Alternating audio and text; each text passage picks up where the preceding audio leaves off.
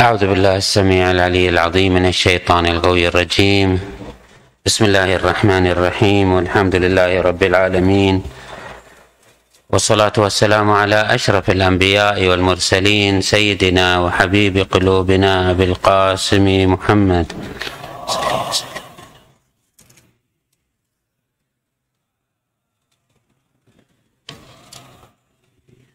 وعلى أهل بيته الطيبين الطاهرين المعصومين الميامين. اللهم صل على محمد سيد المرسلين وخاتم النبيين وحجة رب العالمين المنتجب في الميثاق والمصطفى في الظلال المطهر من كل آفة البري من كل عيب المؤمل للنجاة والمرتجى للشفاعة. المفوض إليه دين الله. اللهم شرف بنيانه وعظم برهانه وافلج حجته وارفع درجته وأضع نوره وبيض وجهه وابعثه مقاما محمودا. يغبطه به الأولون والآخرون. اللهم صل على محمد وآل محمد. الطيبين الطاهرين. شجرة النبوة وموضع الرسالة ومختلف الملائكة ومعدن العلم وأهل بيت الوحي. اللهم صل على محمد وآل محمد الفلك الجارية في اللجج الغامرة. يأمن من ركبها ويغرق من تركها. المتقدم لهم مارق والمتأخر عنهم زاهق واللازم لهم لاحق. اللهم صل عليهم وعلى أجسادهم وأرواحهم. ورحمة الله وبركاته. ثم السلام عليكم أيها المؤمنون جميعا ورحمة الله وبركاته. قال عز من قائل في محكم كتابه الكريم بسم الله الرحمن الرحيم. تبارك الذي جعل تبارك الذي جعل في السماء بروجا وجعل فيها سراجا وقمرا منيرا. وهو الذي جعل الليل والنهار خلفة لمن أراد أن يذكر أو أراد شكورا. وعباد الرحمن الذين يمشون على الأرض هونا وإذا خاطبهم الجاهلون قالوا سلاما صدق الله العلي العظيم. من نعم الله وألطافه على العباد أن يراوحوا لهم بين الخير والشر والرخاء والشدة والليل والنهار والأيام استقطابا لهم واستصلاحا لحالهم. إذ أن الإنسان على ما أوتي من فطرة وما أوتي من أسباب هداية وما أعطي من أنبياء ورسل وأعطي من أسباب الصلاح لا يزال يحتاج إلى المدد والعطاء الإلهي ليعينه على طي هذه المراحل.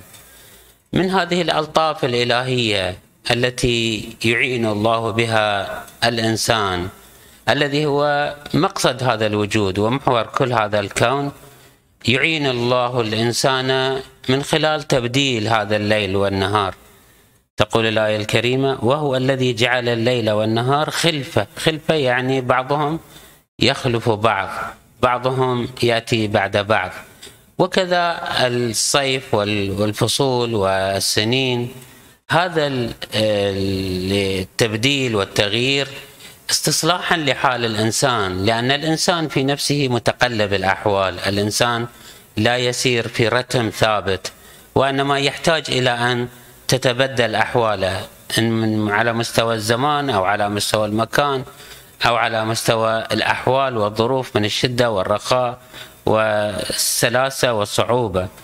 فالحمد لله الذي جعل الليل والنهار خلفه لماذا؟ لمن أراد أن يذكر. أو أراد يتذكر يعني يستذكر ما فاته ويتدارك ما فاته من الأعمال الصالحات من الخير والصلاح أو إذا لم يكن فاته شيء يزداد ويتقدم بين يدي الله بالشكر.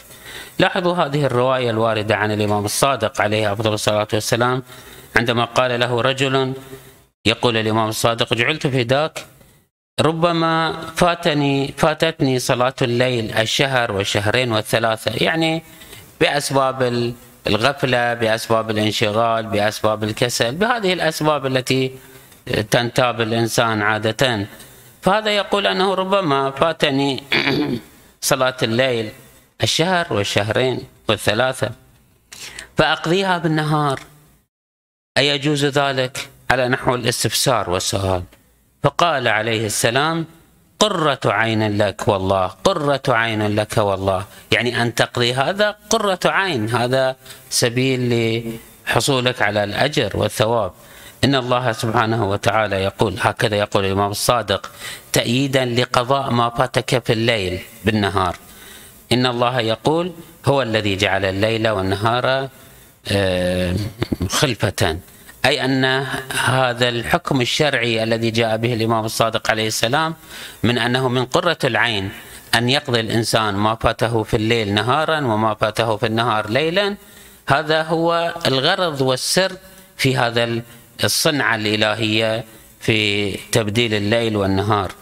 يتمم الإمام الصادق عليه السلام يقول إن الله يقول هو الذي جعل الليل والنهار خلفة قرأ تمام الآية ثم قال عليه السلام فهو أي هذا الاستخلاف وهذا الخلفة بين الليل والنهار فهو قضاء صلاة النهار بالليل وقضاء صلاة الليل بالنهار.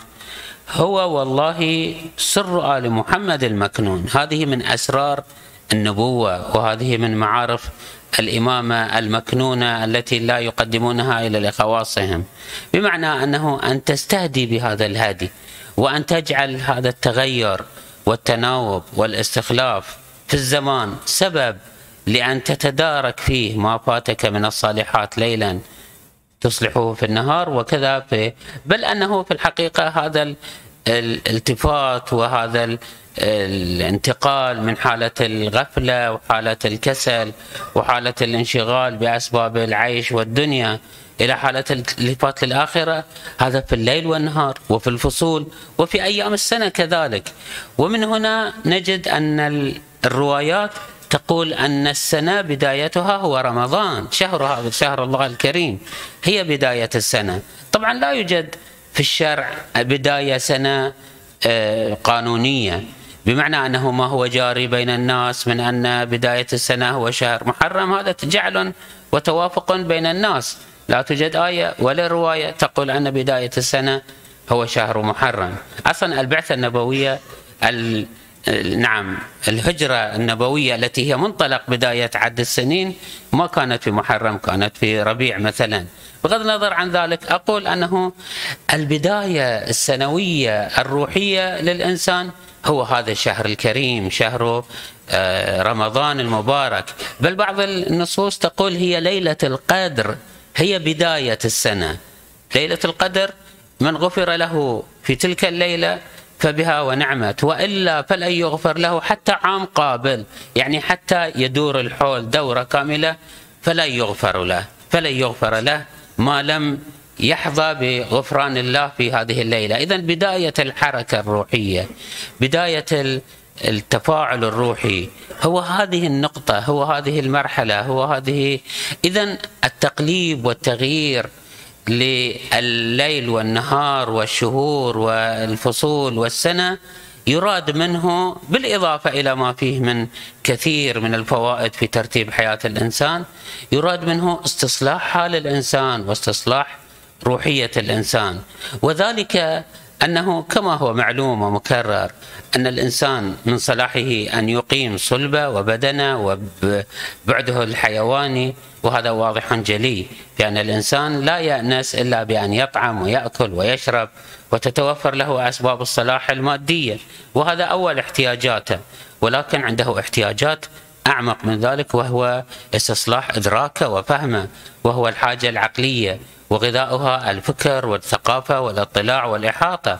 ولكن كما هو مكرر أيضا هذا الكلام أنه الإنسان لا يكتفي بإشباع احتياجاته المادية الحيوانية ولا حتى بإشباع إدراكاته وفكره وبعده العقلي. وإنما هناك أفق أرحب وعالم أوسع وهو عالم الروح وعالم الإدراكات الروحية. هنا أود أن ألفت أنظار الأخوة إلى هذه الرواية المنسوبة إلى الإمام الصادق التي تنطوي على إشارة واضحة على سعة أفق البعد الروحي على حساب البعد المادي وعلى حساب البعد العقلي. يروى عن الإمام الصادق عليه أفضل الصلاة والسلام كما سجل ذلك في بعض الكتب أنه قال لاحظوا أخواني أخواتي المؤمنين هذه الرواية. يقول الإمام عليه السلام العبودية. أنت أيها العبد. أنت أيها الموجود. المعبو العبد. هذه العبودية التي في مكنونك التي في عمقك هذه جوهرة. العبودية جوهرة. كنهها الربوبية. هذا المكنون في عمقك يتطلع إلى كل ما في الربوبية من جمال كل ما في الربوبية من علو كل ما في الربوبية من نقاء كل ما في الربوبية من تجرد كل ما في الربوبية النفس الإنسانية لا تكتفي بأن تأكل وتشرب وهذا احتياجات البدن. بل لا تكتفي بالنور والهداية والرشاد الفكريين. بل دائما متعطشة لأن تشعر بالأنس تشعر بالانطلاق تشعر بالحرية تشعر بهذا العالم الوسيع العالم آفاق الكرامة الإلهية. فإن العبودية جوهرة كنهها الربوبية. فما فقد في العبودية. إذا فقدنا شيء من آفاق الجمال وآفاق اللطف وآفاق البهاء في العبودية فإنها سنجدها في الربوبية. الله جل وعلا في عالم الربوبية تنطوي فيه كل الأسماء والصفات الجلالية والجمالية. النفس الإنسانية تهوى وتستهدف وتسعى لأن تتمثل وتتذوق وتعيش مع هذه الآفاق. فما فما فقد في العبودية وجد في الربوبية. نعم ما خفي في الربوبية ظهر وبدأ وأصيب في العبودية. بمعنى أنت أيها العبد مظهر الجلال الإلهي مظهر الجمال الإلهي. قد تكون بعض آفاق الجلال والجمال خفيت في عالم الربوبية سوف تظهر من خلالك أنت. ولكن متى ما طويت هذه المراحل متى ما صعدت إلى آفاق الجلال والجمال وتجردت عن الشهوات والأهواء والملوثات. ولذا السبيل إلى بلوغ هذه المراتب الله جل وعلا أوجد الأسباب وأوجد المهيئات وأعانك وأعطاك من أسباب الصلاح والهداية كثير من ألوان الأسباب والأخذ بيدك إلى مدارج الكمال. ولكن هذا يحوجك أنت إلى أن تفعل هذه الأسباب وتجعل من هذه الأسباب سببا واقعيا. الله جل وعلا لا يأخذ بيدك قسرا إلى مراتب الكمال وإنما يهيئ الأسباب ويهيئ المقتضيات وأنت يجب عليك أن تتحرك في هذا السبيل. ومن هنا نجد أن الروايات تعالج السبيل إلى طريق بلوغ العقل طريق بلوغ الانطلاق في آفاق الكمال والحركة وهذه الأيام شهر رجب وشهر شعبان وشهر رمضان ليست إلا عنصر من عناصر التهيئة، عنصر من عناصر المساعدة. الملائكة الكون كله يسبح ويدفع ويحرك باتجاه هذه النتيجة، ولكن فعلية هذه الحركة تعتمد عليك أنت، كيف؟ هذه الروايات الواردة عن إمام الحكماء وحكيم الأئمة أمير المؤمنين عليه السلام. يقول أفضل الورع ترك الشهوات أفضل الطاعات ترك الشهوات. السبيل إلى أن تبلغ هذه الدرجات هو مواجهة الشهوات. الشهوات أخواني ليست عنوان مشخص الشهوات مفتوحة كل ما يصدق عليه شهوة كل ما يصدق عليه أنه متوافق مع الرغبات الذاتية كل ما يصدق عليه أنه تأنس له النفس ولذا في الروايات انه أنهم عليهم السلام ما عرض عليهم أمران إلا راوهم رأوا ما هو أقرب إلى الشهوة فخالفوه. أفضل الورع ترك الشهوات، أفضل الطاعات ترك الشهوات، رأس التقوى ترك الشهوة. اذا سبيل هذه الحركة هو مواجهة الرغبات النفسية. إخواني اخواتي المؤمنين لاحظوا أننا لعله معاشة الإنسانية أسباب من رغد العيش وتوفر أسباب الشهوات لاحظوا في واقعنا اليومي لا بأس إخواني صلوا على محمد وآل محمد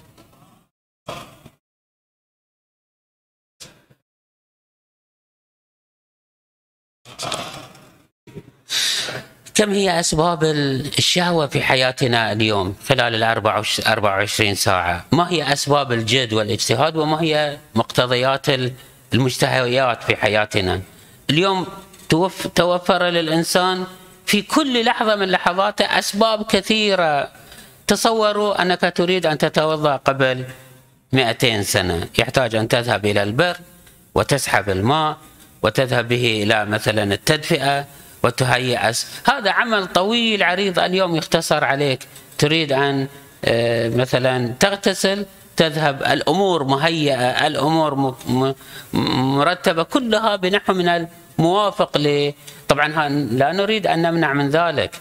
نقول أن الأسباب تذكروا كيف أن رسول الله صلى الله عليه وآله كيف كان يعيش. في المدينة المنورة. كيف خرجت حملات الرسول صلى الله عليه وآله في أسباب الدعوة إلى الخير والصلاح ليقاتل في ذلك الحرب؟ راجعوا التاريخ وانظروا كم كانوا يعانون المسلمون في تلك الأيام من أسباب المشقة. الحمد لله كل هذه الأسباب رفعت اليوم وهيأت لنا أسباب الرغبات والشهوات والمتعة والرغد وهوان العيش. كلها هذه تنعكس سلبا على إرادة الإنسان وعلى قدرة الإنسان في سلوك طريق الكمال. فأفضل الورع هو ترك الشهوات. أفضل الطاعات هو ترك الشهوات. رأس التقوى ترك الشهوة. ترك الشهوات أفضل عبادة وأجمل عادة. حتى لو لم تكن معنونة بعنوان العبادة هي عادة. هي سلوك آه، آه، سلوك كمال وسلوك رقي.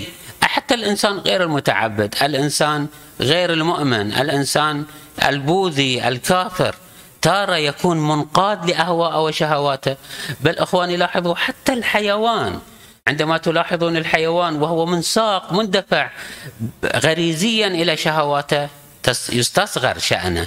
ولكن عندما يترقى ويترفع أي موجود عن أن ينساق لشهوات فإنه يرقى ويسمو ويعلو. شأنه. يقول الإمام الصادق عليه السلام في عبارة جامعة من ملك نفسه إذا غضب وإذا رغب. هذه أسباب الدفع للشهوات. من ملك نفسه إذا غضب وإذا رغب وإذا رهب وإذا اشتهى حرم الله جسده على النار. هذا موجود راقي هذا موجود سامي هذا موجود عالي. طبعا أخواني الروايات تؤكد أنه من غلب شهوته ظهر عقله وأنه أغلب الشهوة تكمل لك الحكمة. سبيل أن تتجرد عقليا وروحيا.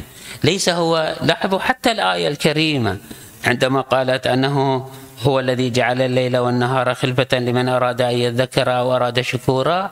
التذكر ليس مجرد الصلاة والصيام وقضاء الليل والنهار في الليل قضاء صلاة الليل وإنما ما يترتب على ذلك عباد الرحمن الذين يمشون على الأرض هونا. المشي على الأرض هونا ليس يعني أن يمشي مشيا هادئا.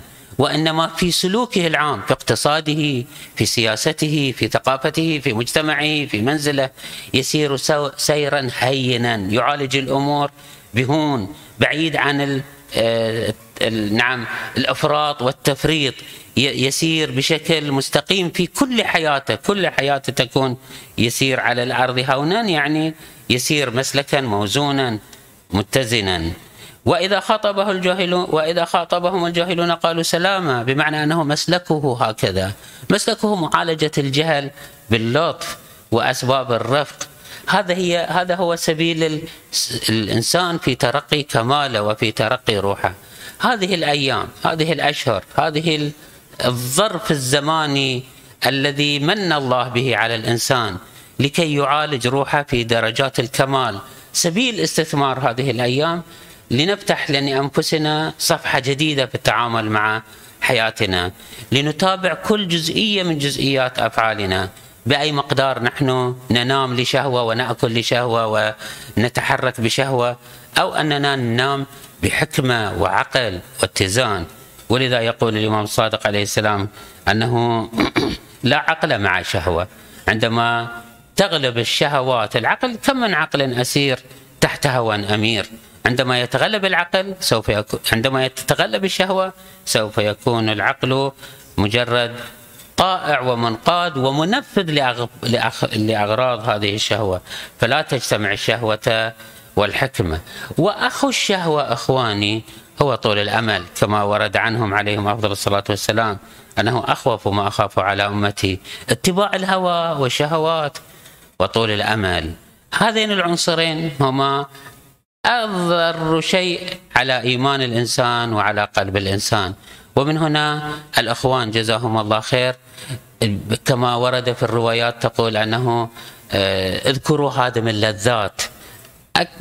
أقدر شيء على معالجة هذه الشهوات المستكلبة على روح الإنسان هو أن يتذكر وأن يستحضر الموت وما بعد الموت. ومن هنا فهذه النص الذي قدمه بعض الأخوة المؤمنين جزاهم الله خير تحت عنوان الوصية الشرعية. فكما ورد عنهم أن الوصية حق على كل مسلم وأن المحروم من حرم الوصية. تذكر الموت ليقطع آه، جذور طول الأمل والإعتقاد بأنني باق إلى ما شاء الله وأنه لا نهاية لهذا الكون.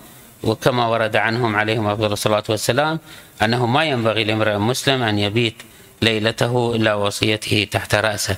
الأخوان جزاهم الله خير وضعوا نسخ من هذه الوصية الشرعية. عند الخروج نتمنى من الأخوة أن يلتفتوا إلى هذا المعنى وأن يأخذوا هذه النصوص ليجعلوها سببا إن شاء الله لإصلاح النفس وترتيب أوضاع الروح ولكي تكون منطلق هذه الأيام في بناء منحنى جديد في حياتنا. والحمد لله رب العالمين. صلى الله على محمد وأهل بيته الطيبين الطاهرين.